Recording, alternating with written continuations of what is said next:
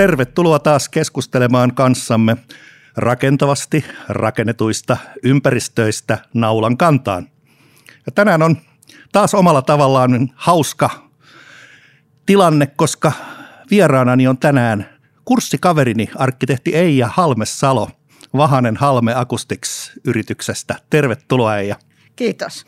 Ja yleensä tässä vaiheessa mä oon kysynyt, että no kerropa vähän nyt omasta historiasta, mutta nyt mä kiilaan väliin, koska Sinun isäsi Alpo Halme on Suomen kuuluisimpia akustikkoja ja meidän molempien opettaja. Ja mä kysynkin nyt ihan alkuun, että oliko sulle jo opiskeluvaiheessa selvää, että teit isäin astumaan? Ei, ei. Itse asiassa mulla oli jopa niin, että mä kävin äh, tota, tämmöisessä muutamassa infotilaisuudessa mietin pyrkimistä lääkikseen. Okei. Mutta tota, sitten jossain vaiheessa niin sen infon jälkeen mä totesin, että ei, kyllä mä sittenkin haen arkkitehtiosastolle Otaniemeen ja, ja sitten sinne pääsin ja jotenkin sitten oli niin helppo lipsahtaa tähän tota, akustiikan alueeseen, kun pääsi sitten heti ensimmäisen opiskeluvuoden jälkeen töihin isän toimistoon ja tietysti sitten sen jälkeen koko opiskelun, mitä teki, niin, niin kaikki mahdolliset asiat meni sieltä akustiikan kautta jotenkin, joten se sitten muodostui tavallaan automaattisesti tämmöiseksi, mutta tämä ei ollut niin kuin ihan selvä Okei, ammattivalinta. Joo. Selvä. Joo ja siis Alpohan on jäänyt mun mieleeni – yhtenä kaikkein innostavimmista opettajista. Että hän osasi hyvin havainnollistaa asioita ja itse asiassa tämä akustiikka alueena, niin sekin on itse asiassa eräänlaista äh, ihmisten terveydenhoitoa, eikö totta? Kyllä, kyllä sillä on, on paljon merkitystä ihmisten esimerkiksi työssäjaksamisen kanssa ja, ja tota, äh, hyvät työolosuhteet auttavat niin kuin – stressin sietokyvyssä ja, ja tällaisissa. Ja sitten tietysti, jos mennään sitten työpaikkoihin, joissa äänitasot ovat erittäin kovia, niin siellä tulee sitten jo tämmöiset ihan kuulon vaurioitumisen riskit. Joo, ja, kyllä. Joo, aivan oikein. Ehkä sä kuitenkin voisit kertoa vielä pikkusen tuosta omasta työhistoriasta, mitä se on sulle opettanut akustiikan alalta. Tuleeko mieleen tapauksia, jotka on ollut erityisen mielenkiintoisia tai merkittäviä? No sanotaan, että on hyvin monenlaisia – ja, ja tota, ne tavalliset asiat on yleensä sitä normaalia ääneneristysten ja huoneakustiikan mitottamista, mutta tietysti haasteellisimpia kohteita tavallaan ovat sitten tällaiset suurten salien suunnittelu, että yleensä sitten kun mietitään sitä, että minkälainen mielikuva ihmisillä on akustiikasta, niin usein sitten puhutaan konserttisaleista ja sellaisista, niin tietysti aikoinaan äh, tota, näiden Suomen isoimpien salien tekeminen, niin ne, se on ollut tämmöinen mielenkiintoinen asia. Mutta sitten, sitten myöskin tämmöiset hyvin pienet yksittäiset äh, asiat, jonkun tuotteen kehittäminen ääniteknisesti toimivaksi saattaa olla hyvinkin pieniä esineitä. Joo. Ja niin, niin ne, ne saattaa olla sitten, sitten jonkun äh, hiljaisen venttiilin kehittäminen tai tämmöinen, niin nämä, nämä on, on sitten hyvin toisen tyyppisiä joo, joo. asioita. Voisiko sanoa arjen tärkeää pientä akustiikkaa? Kyllä, kyllä. Ketä oikeastaan erityisesti haluaisit puhutella nyt tässä meidän jaksossamme? No tässä varmaan niitä henkilöitä, jotka tekevät päätöksiä siitä, että mi, missä vaiheessa ja otetaanko suunnitteluun mukaan ää, akustiikkasuunnittelija, eli, eli lähdetäänkö panostamaan siihen, että, että otetaan mukaan alan suunnittelua vai ikään kuin annetaanko vaan mennä, että tulee mitä tulee. Eli tämä on mun mielestä semmoinen tärkeä asia. Joo. Ja toisaalta sitten myöskin äh, haluaisin puhua sellaisille ihmisille sitten, jotka toimivat tiloissa, joissa akustiikalla on merkitystä ja, ja sitten vähän siitä, että äh, aina niin kuin, ö, odotukset eivät välttämättä ole sellaisia, että niitä voidaan realistisesti tota, saavuttaa. Niin, eli kaikki, eli, eli, joo. eli tietty, tiettyjä tämmöisiä asioita pitää ottaa huomioon, että kaikkia ei välttämättä voi saada, saavuttaa täydellisesti, mutta se, että yritetään saada nämä tavoitteet ja toteutukset niin lähelle toisiaan kuin suinkin on mahdollista. Okei, toi oli hyvin sanottu. Jos sen verran vielä kehystetään, niin ajatellaanpa tätä maailmaa 70-luvulta tähän päivään, puoli vuosisataa.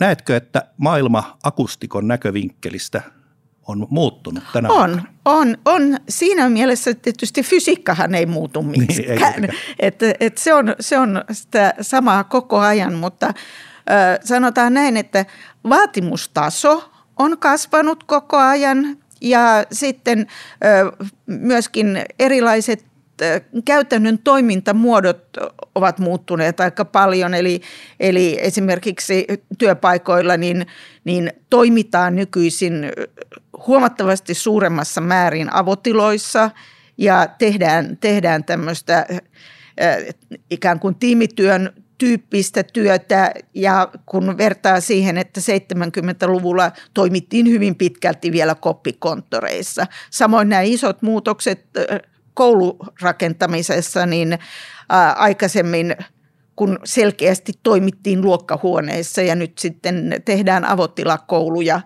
niin, niin nämä olot on tietysti muuttuneet. Ja sitten kaiken näköinen tekniikka, mitä rakennuksiin tulee, tulee lisää, niin, niin tota, siellä tulee myöskin niiden mukana monesti sitten ääntä. Joo, kyllä. Joo, tässä aikaisemmissakin osissa on useamman kerran todettu, että viimeisen sadan vuoden aikana niin talot ovat muuttuneet rakennuksista koneiksi. Kyllä.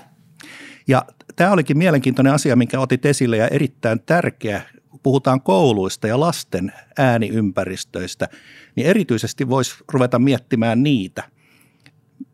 Millä lailla nyky, nykypäivänä, minkälaista akustista suunnittelua tämän päivän oppimisympäristöt erityisesti tarvitsevat? Ne tarvitsevat sellaista huom- sellaisten asioiden huomioon ottamista, missä samassa tilassa voidaan joutua tekemään monenlaisia asioita. Ja vaatimukset saattavat olla hyvin ristiriitaisia. Eli, eli pitäisi taata äänen riittävä kuuluminen lyhyellä etäisyydellä. Eli siinä toimii joku pieni ryhmä, joiden on voitava keskustella keskenään niin, että ääni kuuluu selkeänä henkilöltä toiselle.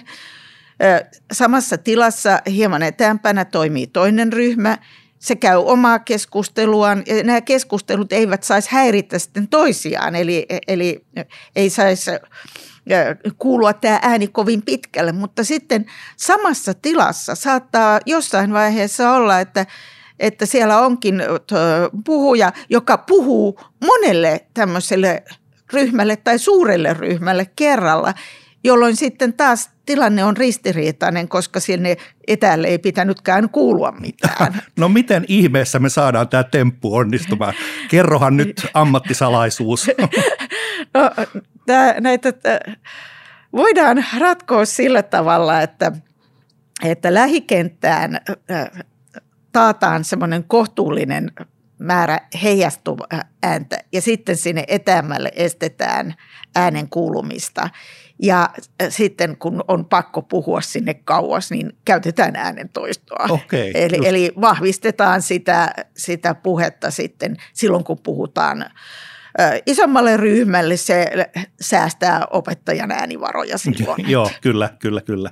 Olisiko se sitten sillä lailla, että jos on esimerkiksi joku ryhmätyöpöytä, niin sen yläpuolella olisi ääntä heijastavaa pintaa? Siinä voisi olla jonkun verran ja, ja tota, me, muutamiin kohteisiin ollaan yritetty tällaisia suunnitellakin, mutta tämä on usein sitten karahtanut sitten, että se urakoitsija siellä, kun nämä koulut on tänä päivänä aika pitkälti urakoitsija vetoisia, niin ne eivät innostu tästä, kun se on hieman kalliimpaa kuin se pelkkä villakatto. Okay. Mutta kuitenkin, jos ajatellaan, niin kuinka tärkeästä asiasta puhutaan? Et, no et mun... Jos urakoitsija niin haluaa säästää vähän heijastavaa pintaa, niin, niin kenen kustannuksella, kuka siitä sitten kärsii? No siitä kärsii loppu, lopuksi tietysti ne oppilaat siellä koulussa. No näinhän se tietysti on.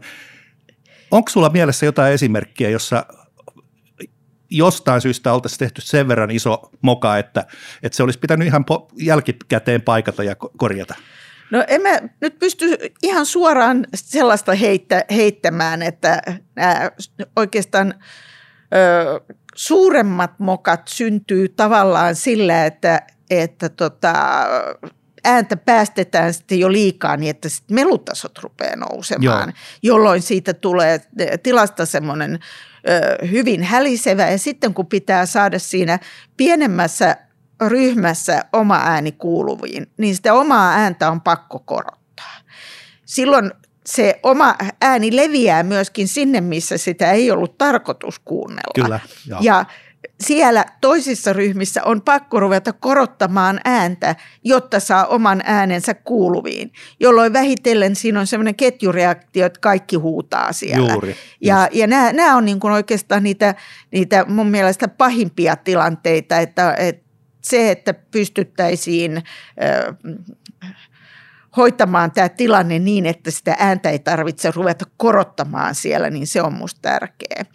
Ja sitten sitä äänen etenemistä siinä tilassa pitäisi voida estää sitten myöskin kalustusratkaisuilla, seinäkkeillä joo, ja, joo. ja, ja tämmöisillä, jolla voidaan sitten estää, että sitä suoraa ääntä lähtee vähemmän. Tuli muuten tässä mieleen, niin kun aikoinaan, muistan, Alpa puhui hyvistä konserttisaleista, minkä muotoisia, kuinka pituisia, minkä levyisiä ne oli, niin onko tämmöisissä avoimissa oppimistiloissa jotain optimimitoitusta niin kuin jossain orkesterilavalla? Ei ole samalla tavalla, koska, koska tota, siinä, siinä tilanteessa, että se on, se on isona tilana ja siinä puhutaan kaikille, niin, niin kouluissa nämä tilat eivät ole ikinä niin suuria. Ja Joo. sitten jos käytetään sitä sähköistä vahvistusta siinä äänessä, niin, niin pystytään kohtuullisella äänivaroilla puhumaan sitten sellaiselle tilalle, että, että se ei ole ikään kuin tämmöinen, että enemmänkin on se, että jos tilat on kauhean pieniä ja pitää sulloa liian lähekkäin, joo, joo. näitä ryhmiä, niin se ongelma tulee siinä. Eli, eli tämmöisen äh, kahden ryhmän välillä pitää olla useita metrejä tilaa, jotta ne pysyvät niin kuin erillisinä ryhminä, eikä niin, että tämä ääni rupeaa sekoittumaan. Voisiko ajatella, että sitten tämmöinen avoin oppimistila – niin sen pitäisi olla vähän niin kuin tällainen sisäpuisto. Siinä saisi olla leveyttä, pituutta ja korkeuttakin.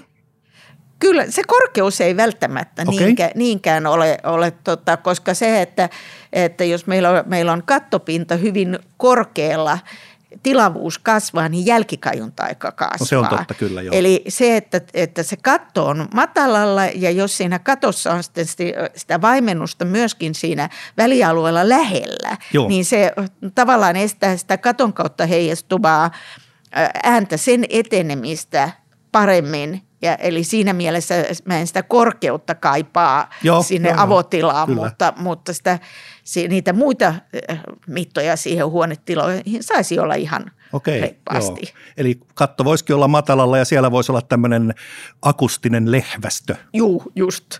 Okei, hyvä. Tästä ainakin sain sen vaikutelman, että kun ruvetaan kouluja suunnittelemaan, niin siinä nyt ainakin ehdottomasti akustikko mukaan heti lähtömetreillä, eikö totta? Joo, joo siis se, se olisi mun mielestä asiallista, että akustikko otetaan suunnitteluun mukaan hyvissä ajoin, eli, eli ei päästetä niitä ratkaisuja liian pitkälle menemään niin, ettei näihin, näihin akustiikka-asioihin pääse vaikuttamaan sieltä tilojen mitotuksesta ja sijoittelusta lähtien. Että tämä on ongelma jo joskus, että suunnitelmat on tehty niin pitkälle, että siinä vaiheessa sitten kun, kun pohjat on lyöty kiinni, niin sitten otetaan mukaan akustikko ja, ja sitten ruvetaan miettimään, että no mitäs näistä tiloista sitten enää tehdään, niin siinä on ehkä menetetty jo joitakin mahdollisuuksia. Tämä sitten. oli muuten myös yksi sellainen asia, joka on toistunut podcasti kerrallaan, se, että ajoissa, Joo, ajoissa ruvetaan ajoissa. puuttumaan. Tuntuuko sinusta siltä, että kuitenkin niin tässä vuosien varrella niin sekä suunnittelijat, rakentajat että myös käyttäjät niin paremmin ymmärtää tämän asian? Kyllä, kyllä. Tämä on, ja, ja mun mielestä varsinkin tuolla käyttäjäpuolella tulee hyvin helposti tota, se, että siellä osataan jo vaatia, että, että otetaan akustiikka huomioon, että se on hyvin monessa käyttäjäkokouksessa, niin, niin kun puhutaan tilojen vaatimuksista, niin siellä aina huomautetaan siitä akustiikasta. Ja, ja tämä on mun mielestä myöskin tärkeä asia sillä tavalla, että kun se tulee myöskin sieltä käyttäjän puolelta, niin se tavallaan helpommin sitten tälle rakentajalle – tulee perille, että tämä on asia, joka pitäisi ottaa huomioon. Niin, nämä rakennukset kuitenkin rakennetaan joillekin ja joihinkin käyttöön, ehkä Joo. sadaksikin vuodeksi. Kyllä. Niin kyllä niiden kannattaisi sitten myös toimia hyvin. Joo. Tuleeko sinulle mieleen yhtään hauskaa esimerkkiä siitä, että, että nämä osapuolet olisi jonkun projektin aikana niin kokeneet ison heurekan, että aa, tämä piti tehdä näin ja nyt mä vasta ymmärrän, kuinka hyvä tästä tuli? No Kyllä, kyllä näitä, näitäkin on ollut sillä tavalla, että, että ei ole niin kuin etukäteen osattu oikein ajatellakaan, että minkälaisia asioita nämä merkitsee ja, ja monesti ehkä sellaisetkin asiat tulee, että on niin kuin kuviteltu, että nämä on jotain kauhean kalliita ratkaisuja. Ja sitten, sitten onkin niin kuin, kun akustikko on sitten – muutellut niitä suunnitelmia ja sitten lopputulos on ollut niin kuin akustisesti parempi, mutta se on ollut kustannuksiltaan halvempi myöskin, niin tota, se on sitten ilahduttanut no, mole, no, monia varma. osapuolia siellä. Kyllä justi, aivan ehdottomasti. Tuota, Että niin, ei aina välttämättä ole sitten myöskään tämmöinen hirveän iso kustannuskysymys. Uskallatko paljastaa ammattisalaisuutta tai esimerkkiä? No, Sanotaan... mä, mä, mä en kerro, kerro tota okay. tässä, tässä nyt, koska mutta tota, Joo, mutta se, joka herästi tuteliaaksi, tietää keneltä kysyä. Joo. Tuota, joo, no mulla ainakin tuli mieleen, että esimerkiksi se, että minulla on tässä nyt tämmöistä ääntä vaimentavaa akustiikkalevyä, pistänkö sen tähän vai pistänkö sen tohon, että jo pelkästään sillä, että miten sen sijoittaa. Niin Silläkin on merkityksensä, kyllä. että on tiet, siis tämmöistä huoneakustiikkaa kun ajatellaan, niin, niin tota, se useimmin tunnettu mittaluku on jälkikajunta-aika. Ja sen jälkikajunta-ajan suhteen tämmöisessä sanotaan ikään kuin normaalikokoisessa tiloissa ei ole niin väliä, missä se vaimennusmateriaali Just. sijaitsee, kunhan se on siinä tilassa. Mutta sitten kun ruvetaan puhumaan tästä tota, äänen etenemisestä ja vaimenemisesta siinä huonetilassa, niin sitten sillä on niin kuin merkitystä, missä se on, tuleeko siitä jostain pinnasta heijastus vai ei. Ja, ja nämä on sitten sellaista, missä on ihan hyvä, että on se suunnittelija mukana, että ei ole samantekevää, mihin näitä vaimennusmateriaalia pistetään. Joo, joo. Sitten mulle tuli mies, myös mieleen toi tota, niin huonetilan muotoilu, että esimerkiksi äänitysstudioitahan ei mielellään tehdä suorakulmaisiksi. Joo, ei, ei ja, ja sitten ylipäätänsä tila, joka on, joka on tota, ihan nelikulmainen, niin siinä kahden ö, pinnan väliin syntyy seisovia aaltoja isoissa tiloissa, tärykaikua ja, ja tällaisia. Se, se, että seinät käännetään – vinoiksi, niin tietysti se poistaa tätä ilmiöä. Toinen, millä sitä voidaan poistaa tietysti on sitten lujasti vaimentamalla sitä. Kyllä, ja, ja myöskin sitten näissä työskentelytiloissa, niin jos ajatellaan, että me tehdään vaimentava katto niihin ja monesti on sitten vaimentava lattia, kun laitetaan tekstilimatto, niin jos emme laiteta seinille mitään, niin se ääni jää kiertään siinä ja heijastelen sitten vaakasuunnassa. Eli kyllä, kyllä sinne vaakasuuntaankin tarvitaan joo, joo. vaimennusta sitten ja, ja se kannattaa sitten taas miettiä sen sijoin, sijoitus sen mukaan, mitä siinä tilassa tehdään ja missä siellä on kalustusta. Et esimerkiksi sitten halutaan käyttää jossain – näissä oppimisympäristöissä tai avotoimistossa niin tämmöisiä suojaesteitä, seinäkkeitä, niin se, Joo. että ei sitten ääni kierrä sen seinäkkeen ohitse jostain heijastuneen. Että nämä, nämä kannattaa niin kuin miettiä hyvin tarkkaan. Joo, joo. Onko muuten kouluissa sellaista tilannetta, että siellä kaivattaisiin peiteääntä?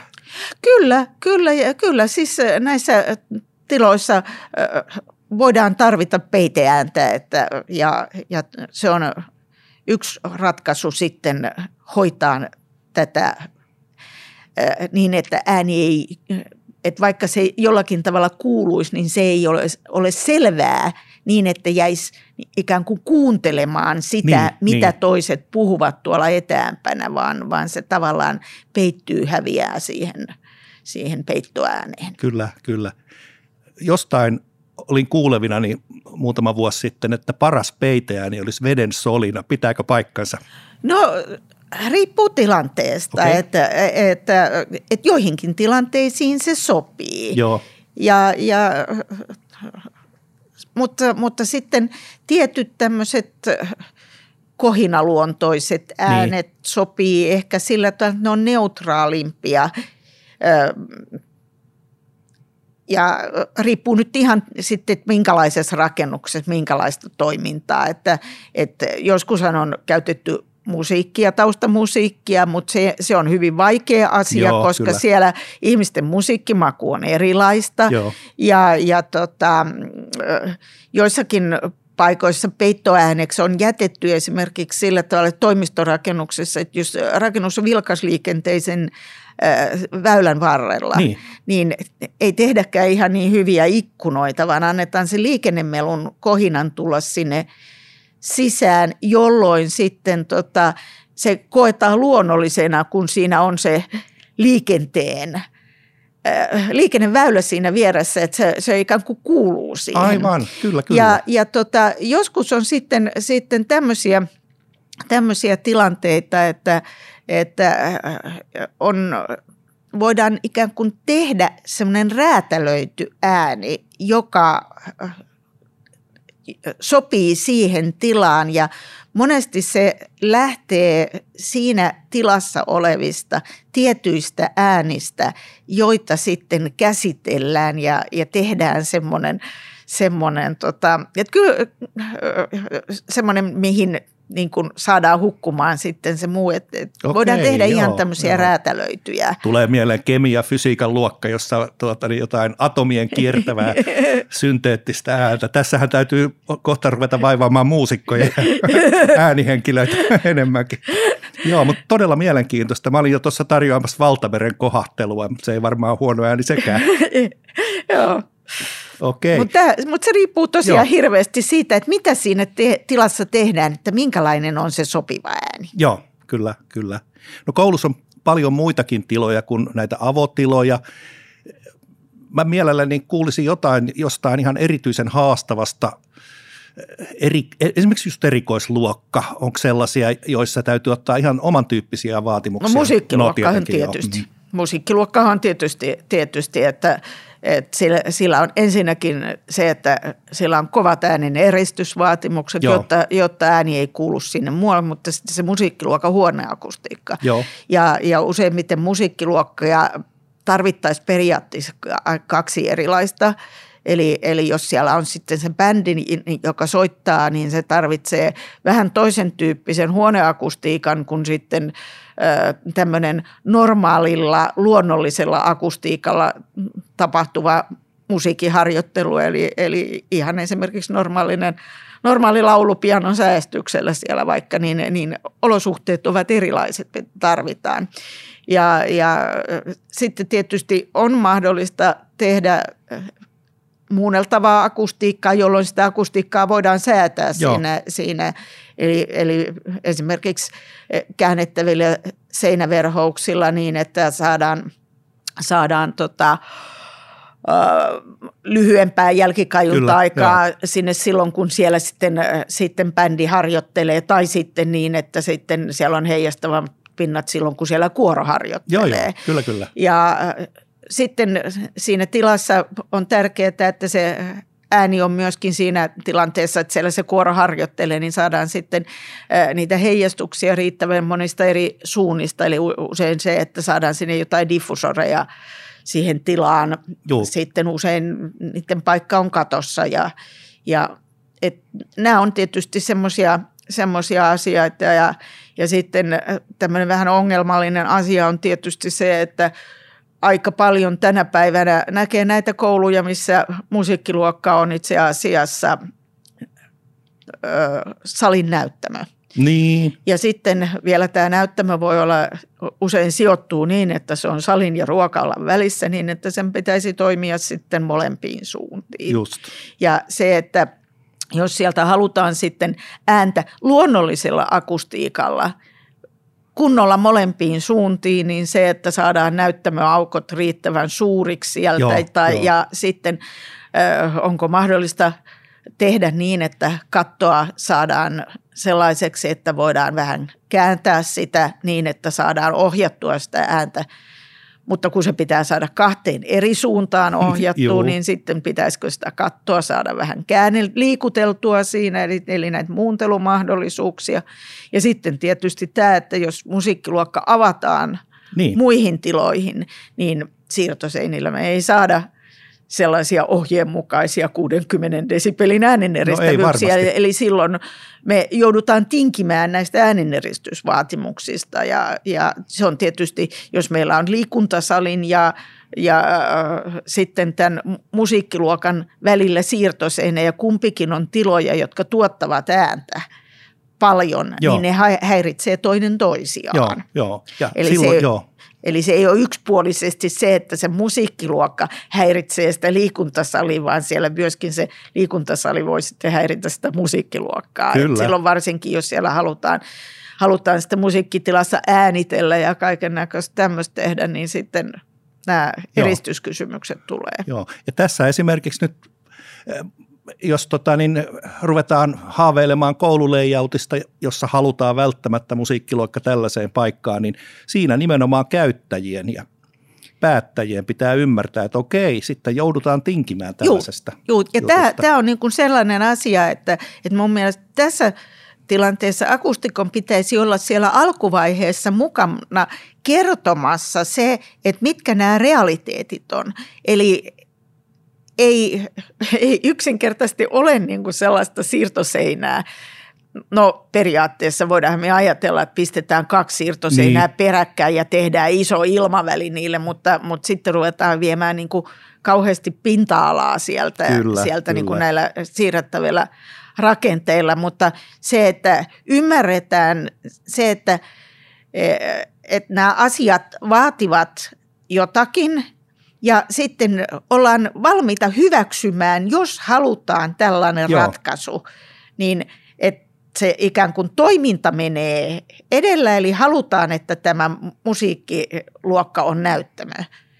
Niin, ja se on se määräävä tekijä. Ja sitten, sitten hyväksytään se, että sieltä saa kuulua. Joo, niin, jo. Mikä siinä, mutta tämä on sellainen, että se pitää olla semmoinen – käyttäjän ja tilaajan niin kuin yhteinen päätös, että me hyväksymme tämän. Joo, pahimmillaan voisi vois kuvitella, että tuossa käy niin, että tehdään joku iso visio siitä, että nyt tehdään tämmöinen tila, joka on näin ja näin monikäyttöinen ja sitten kun siinä joku tällainen akustiikka tosiasia tuleekin vastaan, niin melkein käyttökelvottomaksi voisi kuvitella silloin sitä Joo. alkuperäistä ajatusta. Kyllä, kyllä.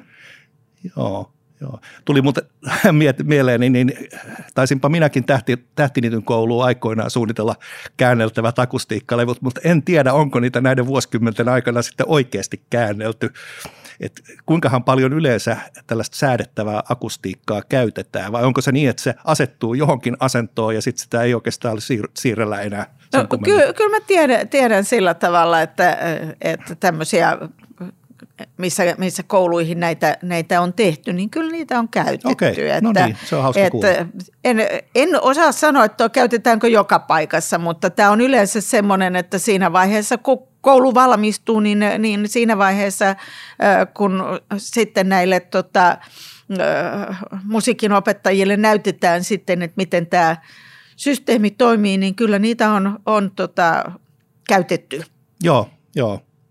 Selvä juttu. No tässä jo vähän sivuttiinkin noita liikenteen ääniä ja jos ajatellaan huoneakustiikan lisäksi äänen eristämistä koulutiloissa, niin minkälaisiin haasteisiin usein tässä törmätään?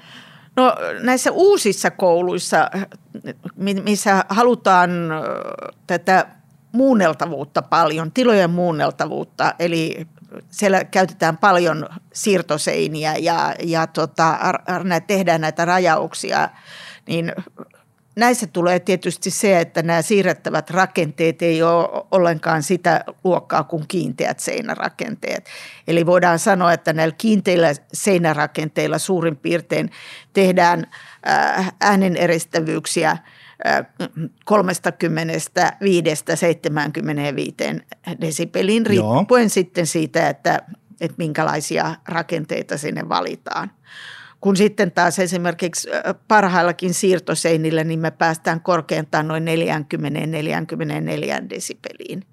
Tai sitten jos käytetään tämmöisiä taittoseiniä, niin, niin niillä eristävyydet on siellä 25-35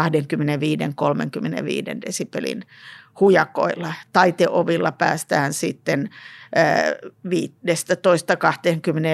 15-25 desibeliä riippuen siitä rakenteesta ovilla 15-20 desibeliä. Sitten on näitä tämmöisiä tavallisia liukuovia rakenteita, jotka on 5 10 desibeliä ja sitten näitä tämmöisiä järjestelmä lasiliukuovilla, niin niillä päästään kyllä sitten jo tuonne tuota 30 ja 40 desibeliin.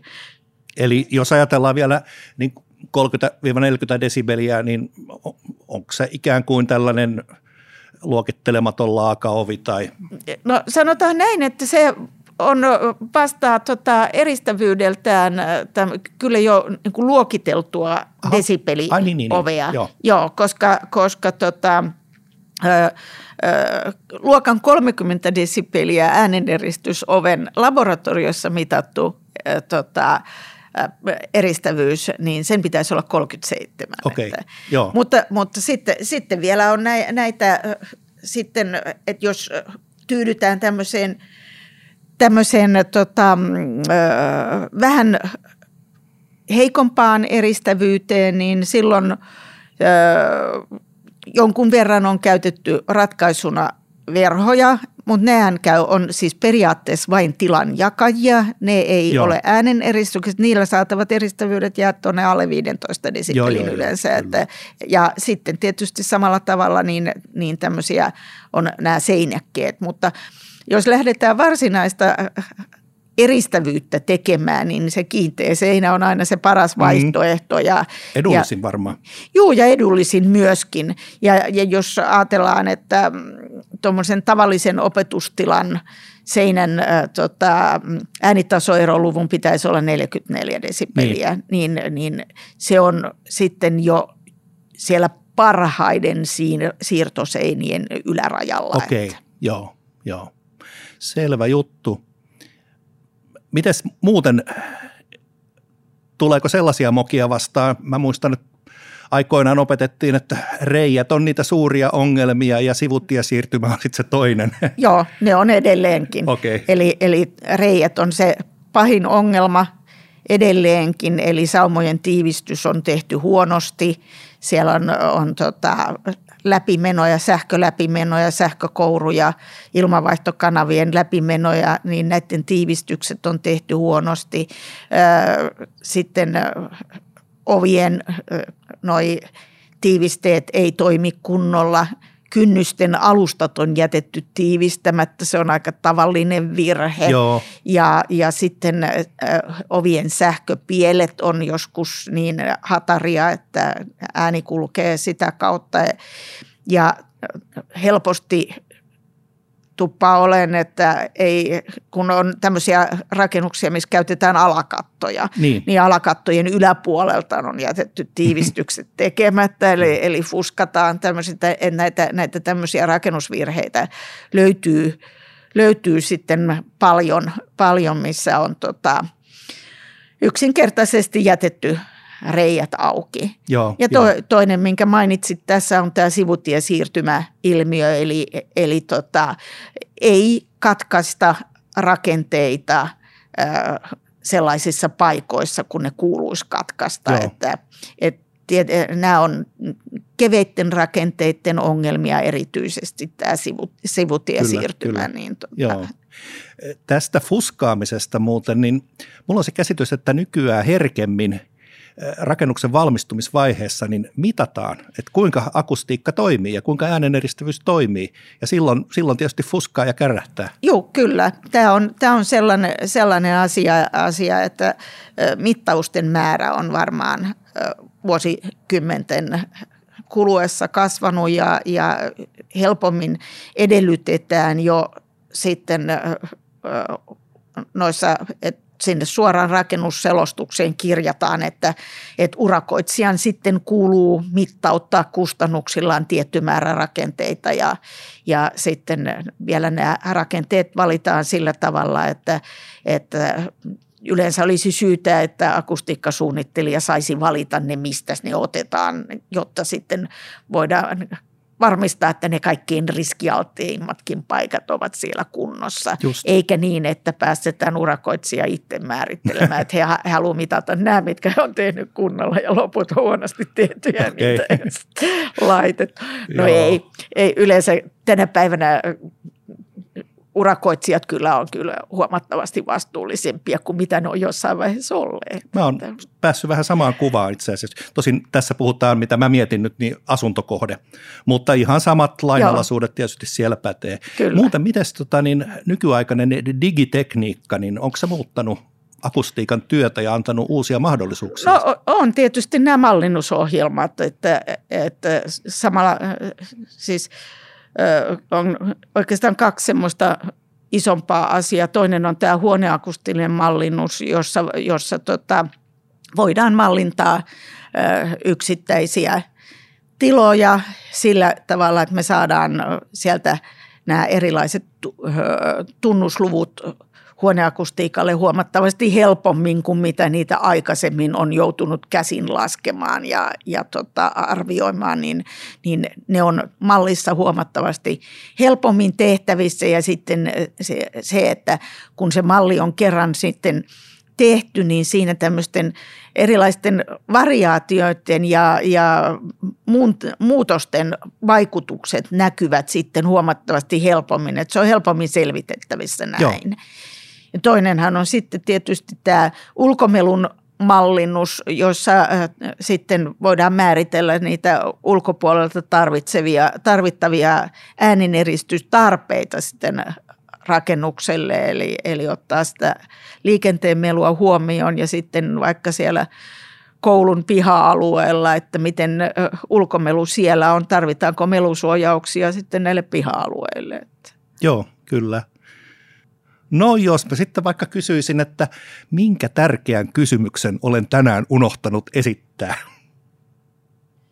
No mä luulen, että sä oot aika hyvin näitä, näitä tota, ö, kysymyksiä tässä, tässä esittänyt, mutta ö, mulle tulee itselleni vielä oikeastaan semmoinen, että, että voisi olla ehkä semmoinen eräänlainen kertaus tässä sitten, mitä nämä ikään kuin tärkeät niin. asiat siellä on. Ja, ja tosiaan ääneneristys on yksi asia ja siinä sitten pitää ottaa huomioon tämä rakennuksen ulkovaippa.